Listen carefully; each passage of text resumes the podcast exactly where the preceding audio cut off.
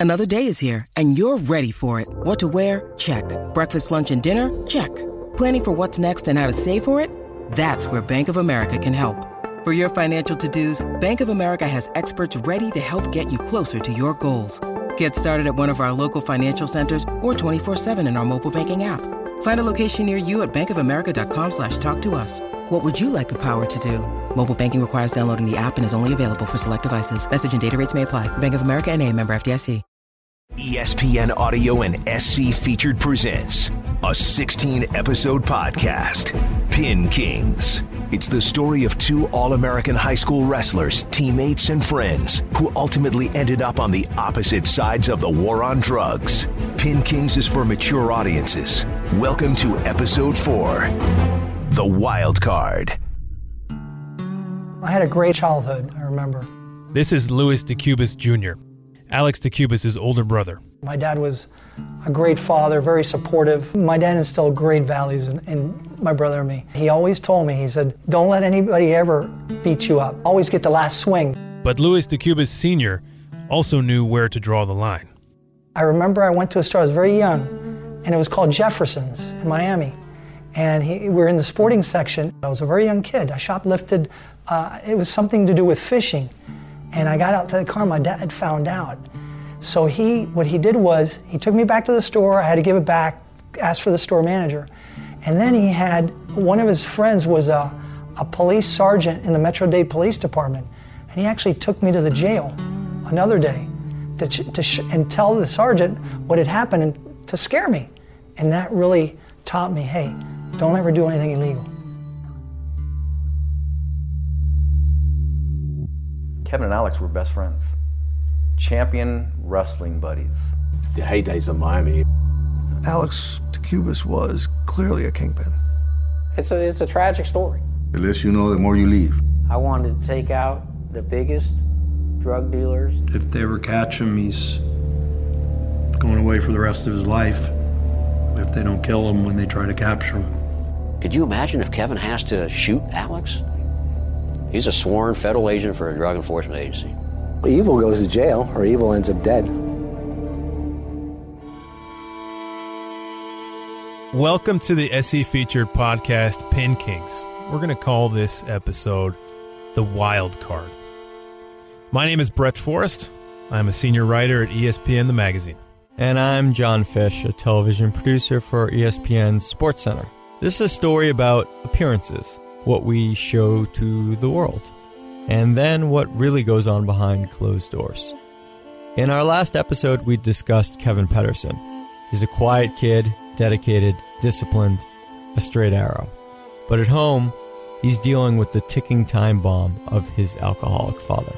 And now we come to the other half of our story Alex DeCubas. This was a kid in high school who had it all but there was a terrible secret waiting to destroy his life. The best place to start with Alex is his father.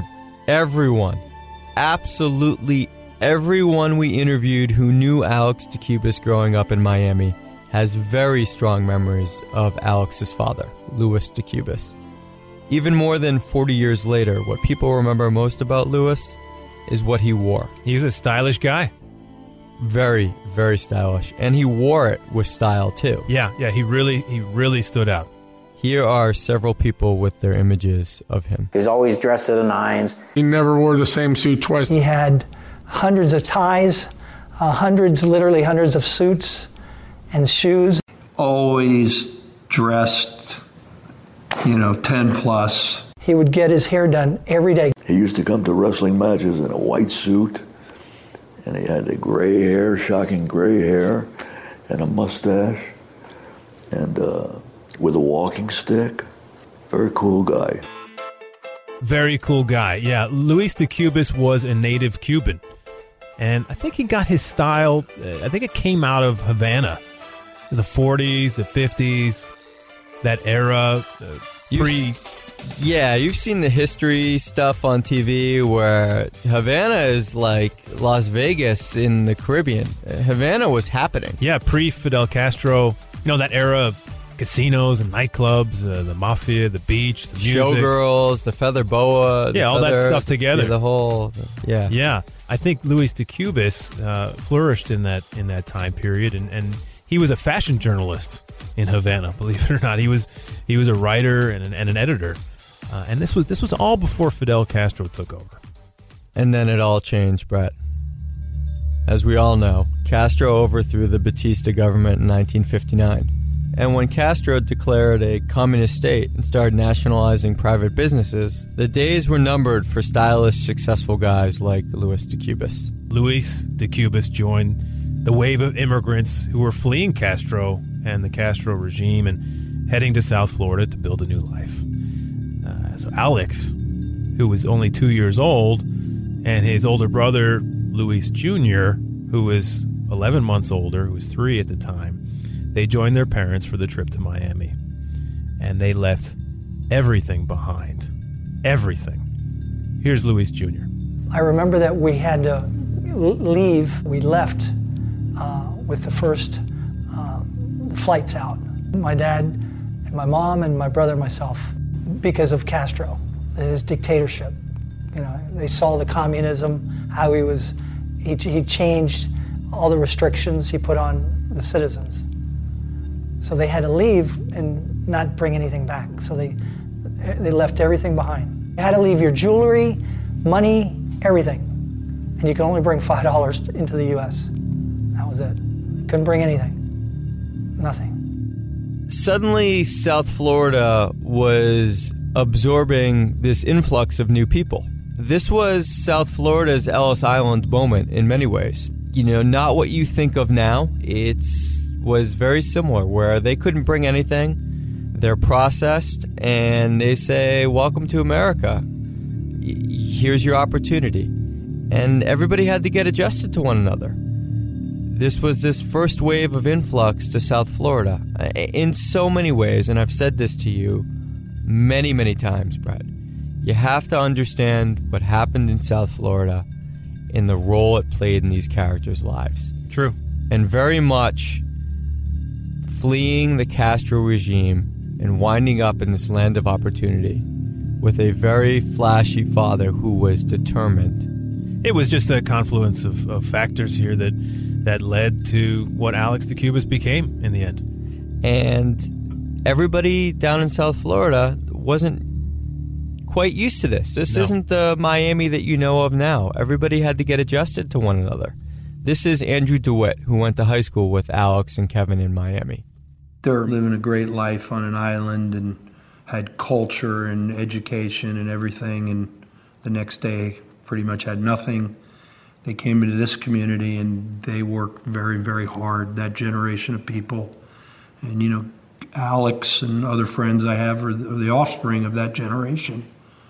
Um, really, an amazing group of immigrants in this country's history. That that wave. Miami in 1960 was not the melting pot party town that it is today. When the DeCubas family arrived, the Miami they found was pretty sleepy. Sleepy in Miami doesn't really seem a natural, but it's uh, that's what it was. It was very southern. It was closer to Georgia or Alabama in nature than the international playground that it eventually became. Lewis Jr. told us that when he was growing up in Miami, he felt more Cuban rather than American.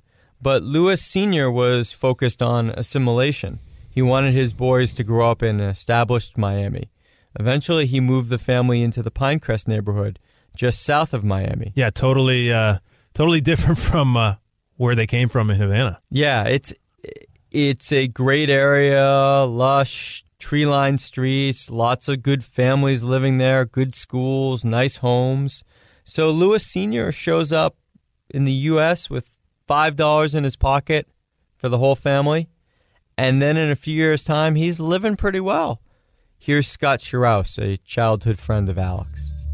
Alex's family stood out in the in the 70s because there was very few Cubans living in the south part of Miami in the Pinecrest neighborhood. His dad stood out for being very proper, the coat and tie. His mother stood out to me as just food was always ready. She always had a smile on her face. So the, fam- the family was absolutely different in that sense, especially in, in my universe, in the Palmetto uh, Pinecrest universe.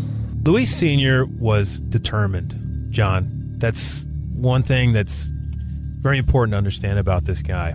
That's the thing. I mean, you can imagine. You I mean- give you give up basically. You you got a great job, you've got a great life, and you got to get on a plane and start over. You give it all up, and you have three dependents, basically, and five bucks. And this guy was able to escape the lower income areas that some immigrants ended up in and, and, and worked his tail off. I mean, he got into the men's clothing industry in Miami. Uh, eventually, he owned his own business. He worked long days, long nights. Uh, that was the first wave of Cuban immigrants, and a lot of these people had been very successful back home. They were accustomed to success, and they were proud.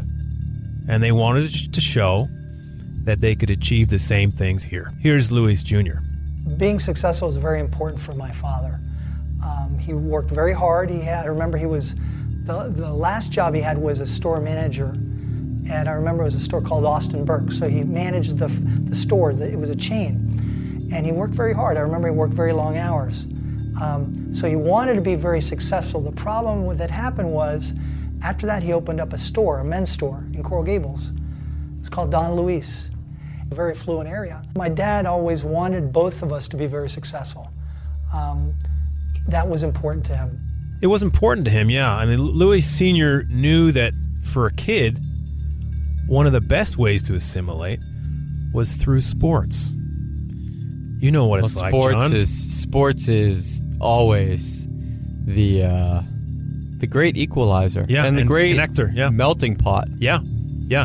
You're part of a team. You achieve something together with the other kids. You so- Socialize. right. Yeah, You socialize with these kids away from the game. You get to know their families. You go over to their houses for meals. You learn different customs. It's uh, it's a leveler, is what it is. No, it really is. And it just happened that uh, Alex was a great athlete, a natural athlete, one of those guys who just picks up things easily and excels. When he was in junior high school, Alex met a kid from the neighborhood, guy by the name of Scott Shiraus, who was on the wrestling team. Here's Scott. Well, my memory of 14 year old Alex, again, the f- first time I grabbed him, you know, was just, he was kind of like a little bowling ball. I would characterize him as like a gorilla with a coordination of a ballerina. Alex could do any sport. It's really somewhat shocking. And so he, he would go from field to field to practice matches, you know, to the wrestling room. But basically, he'd be an all city football player. And then the season, the seasons actually would even overlap a tiny bit. And he would basically leave the football field, put on his wrestling shoes, and go out there and beat anybody in wrestling. Um, and that was, people were a little bit of awe in that. A gorilla. Great description. Perfect, perfect description. Perfect. Everyone we interviewed from Alex's high school days had the same strong memories of him and his abilities. Here's Mike Pedersen, Kevin's brother, and a teammate on the Palmetto High School wrestling team. And I think a lot of people you talk to will say that Alex, incre- the first thing they'll say, incredible athlete, born that way. That's the only way I can explain it. First things to think about Alex physically was was his strength. Uh, he looked he looked strong, and he was about fifty percent stronger than that actually. And and his balance, gifted, absolutely gifted. And, and he just didn't he, he didn't seem to have he didn't have to work that hard. You could tell that physically, he was just a step above. He was special. I don't even think Alex knew he was that good. Alex was he was a beast. He seemed to do everything well, was a, a gifted natural athlete, achieved on the playing field, and because of that, seemed to get a lot of things easily in other parts of his life. Um, you know, Alex played baseball in the spring, played football in the fall, and he wrestled in the winter. Wrestling became really special for Alex because while it's a team sport, it's a sport of individual performance. It's unique like that. No, it's it certainly is. I mean, that the thing about wrestling is, as I've said, and I will say again, one size doesn't fit all. You can be any size and fit all. That's the beauty of it. Listen, at ESPN, we cover sports for a living. We have followed every sport. I've done every sport from track and field to basketball. Wrestling is that rare sport where it doesn't matter what you look like. Yeah. I think for, for Kevin Pedersen, who's a smaller guy, wrestling allowed, it, it gave him an athletic venue. But Alex was great at all sports. Alex had the size. Alex didn't need wrestling. But what wrestling gave Alex was this interesting combination of, of a team sport and an individual sport. And it allowed his special abilities to stand out. Here's Dom Gorey, a high school teammate. My earliest memories of Alex were when he was a sophomore and this short, squat, powerful kid was able to do things physically that that were beyond um, sort of the comprehension of most guys in the room. He could take guys that were far bigger than him and he could throw them around like they were grade school kids. He was one of those guys that could bring to competition a level of performance it's unpredictable. Um, you you can't find that in all athletes. When you would watch Alex wrestle, there was this this terror-inducing kind of strength that he brought out that that was not there 10 seconds prior. Matches didn't often go very long with, with him. He was extremely successful because I think what he had inside his being was was a need to win and to be successful. Alex had that need to be successful. Alex's father had it too. But Alex's brother Louis Jr., who was only 11 months older and also wrestled on that Palmetto team, he didn't have that drive. And John, Alex's father could see that that difference. Anybody could between the two brothers. And I think this was the special connection between the two, between Louis Sr. and Alex. I think there was something that the, the two of them shared that was different from what his brother and his father shared. Here's childhood friend and wrestling teammate Scott Scharouse. Alex and his father Lewis were super close. I think he had his dad on a pedestal, and his dad adored both the kids. But it's probably safe to say that Alex might, you know, was his favorite. And um, yeah, they adored each other. Let's underline this contrast because it sets up so much of what happens in this story. Remember, appearances don't always reflect reality, Brett. No, no, they don't. And uh, if you look at Kevin Pedersen, his father was very reserved. He was battling alcoholism and post traumatic stress. Strict military man who always wore a uniform. Yep, yep. And on the other hand, Alex's dad was was demonstrative, emotional, beautifully dressed, beautifully dressed, hair cut every day. Every day. Who goes to the barbershop every day? He went to the barbershop every day. This guy was full of love and he showed it.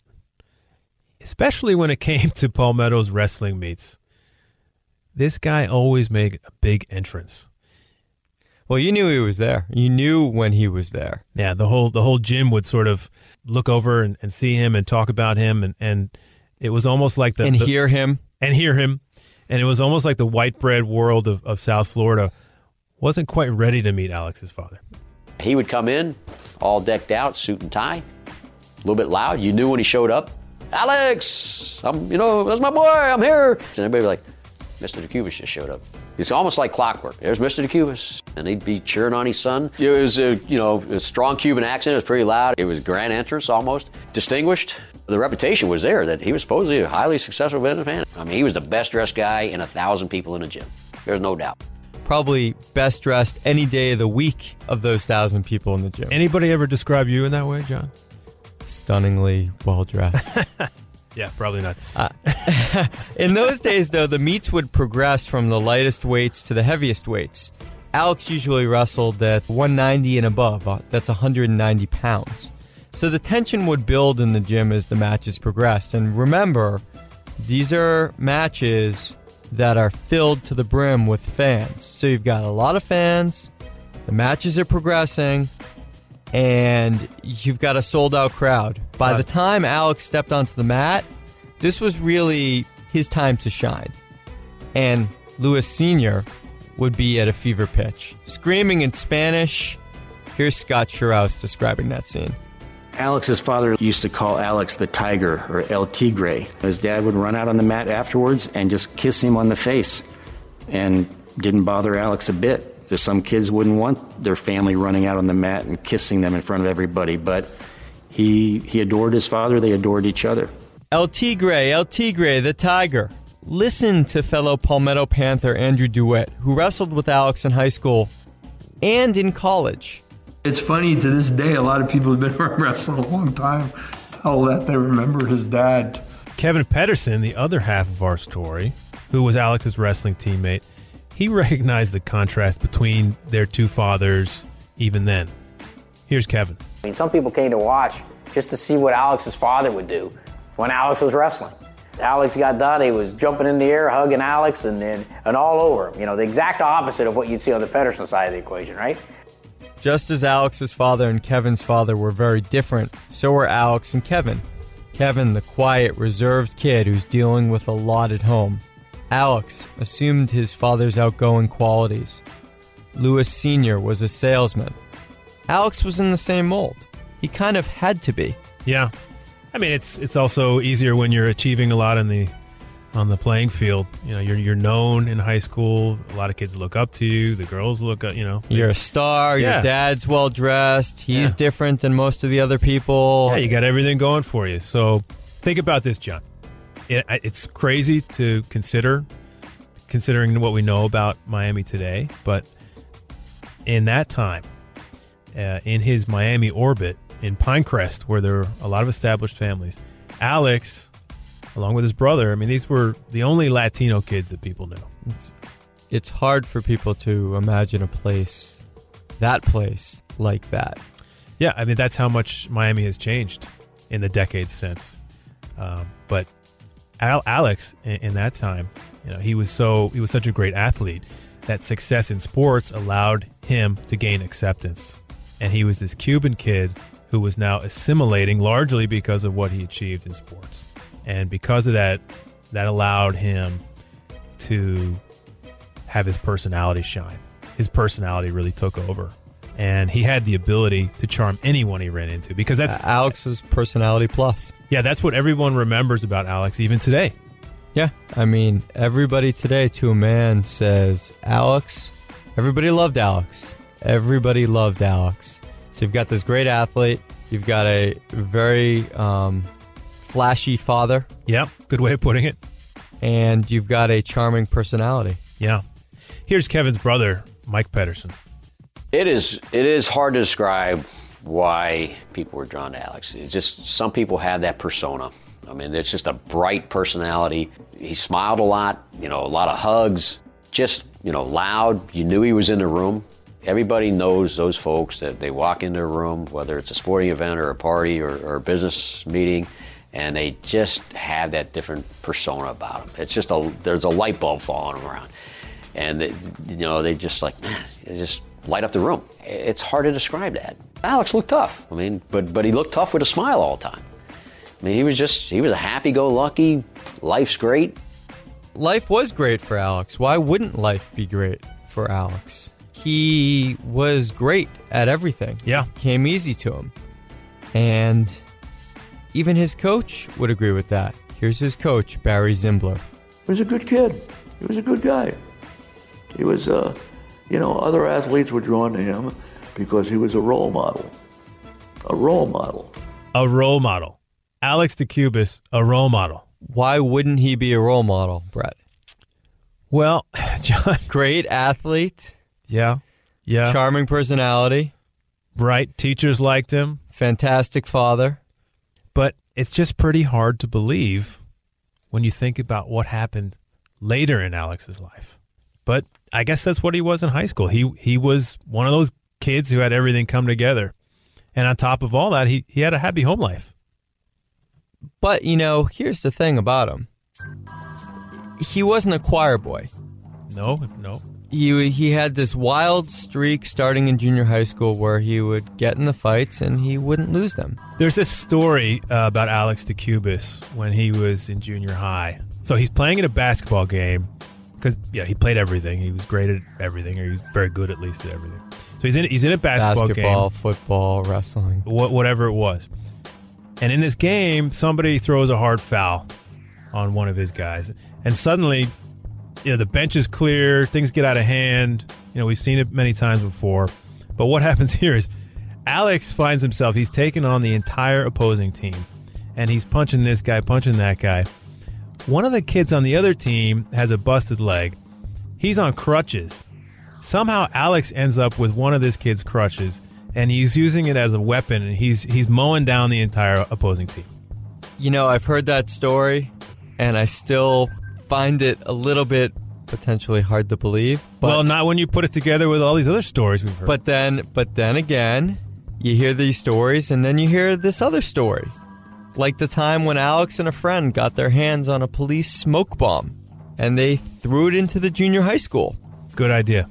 Police officers, fire trucks descend on the school. There's a police helicopter circling overhead. The whole town absolutely loses its mind. Could you imagine doing that something like that today? A smoke bomb in a junior high school?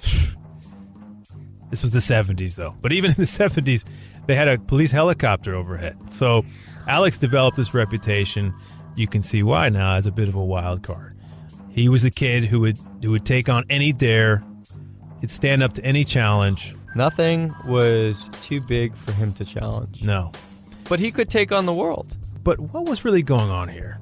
Because Alex seemed to have this perfect high school world. But again, this was only an appearance. There was something else lurking there beneath the surface. So much of Alex's success at the time, we now know, depended on the structure that sports gave him, that wrestling gave him. Structure, discipline, expectations. Here's Dom Gorey. His natural person was to be this party guy, was to go out and goof off and, and have fun without a whole lot of maybe downrange thoughts.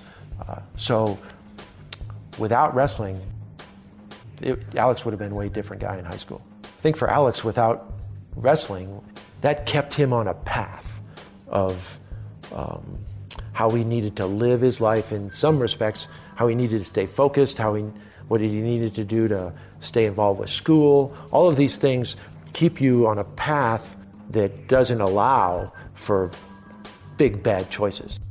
And Dom's right. That structure, that path that wrestling kept him on. Alex was such a social person, a totally dominant personality. Because of this, he had so many options in life, so many places to go, people to spend it with. The total opposite of Kevin Pedersen. Night and day. But when uh, Alex was on the mat, everything else fell away. He was finally able to focus on one thing. Here's Barry Zimbler, Alex's high school coach. He didn't back down. He, he was an aggressor. When the referee said, ready, wrestle, boom, here he would come. And uh, it was all out. He was so determined that he wanted to win for himself, for his team, for his teammates, for me, uh, and you could tell. He was tough. Just the determination that he had to be great, and he was. And things had really come full circle for the DeCubas family. Fidel Castro had forced Luis de Cubas to relinquish this successful life that he had in Cuba. So Luis shows up in Miami with five bucks in his pocket. A fashion journalist. A fashion journalist. And a dozen years later, he has a successful business. a successful clothing store. A successful clothing store in Coral Gables. He basically replaced himself. Yeah, he, yeah, he, he replicated himself. Yeah, he more or less. replicated. He built himself back up, which Yeah. is the classic American tale. So you're talking about if Ellis Island was the first generation to America, the Freedom Tower then becomes the Ellis Island for the first wave of Cuban refugees. And here's a perfect example of exactly what we're talking about rebuilding and starting your life from scratch. Success is what we're talking about here. And Luis Sr. has this younger son, his El Tigre, his tiger, who by this point has assimilated into American life and is becoming a star in sports. Here's Scott Scharouse talking about Alex's outlook. Wrestling had become the dominant part of his life and where he really thought he could have real, real success. From the outside, Alex looked like he had absolutely everything going his way. It's it's hard to imagine a kid in high school who had it better than Alex. He could win at everything. Yeah, and he uh, he was popular. He had a great family, great personality. Everybody liked him. Anything he wanted to do, he could accomplish yeah. and do it. He was a tough guy. People, you know, other other kids were afraid of him. To be Alex DeCubas in high school was to be a rock star. Yeah. Yeah. And it's it's interesting when you think about the contrast with Kevin because even though Kevin achieved a lot in school, you know, he didn't have that same profile. But they shared something, and that's where they found their commonality. They were both driven and determined to be successful. Yeah, they had that determination, um, and I think that was the basis of their bond through sports, even though they were so different in a lot of ways. But they both shared something at home. But for Alex, he didn't know the secrets that would soon change the course of his life. Thank you for listening to the SC featured podcast, Pin Kings. You can follow Pin Kings on Twitter at ESPN Pin Kings. That's at ESPN Pin Kings. A preview of the next episode follows this message. Next on Pin Kings, Episode 5 Contraband. Colombia was producing the world's largest amount of cocaine. The Colombians had changed the gardening down there to uh, start growing the cocoa tree bushes instead of the weed. You basically had the Medellin cartel, which was um, headed by Pablo Escobar. You had the Cali cartel. Julio Nasser David was one of the kings. And even if they did get caught, essentially nobody would go to jail. Don't miss an episode. You can listen and subscribe to the Pin Kings podcast in the ESPN app or download and listen on Apple Podcasts.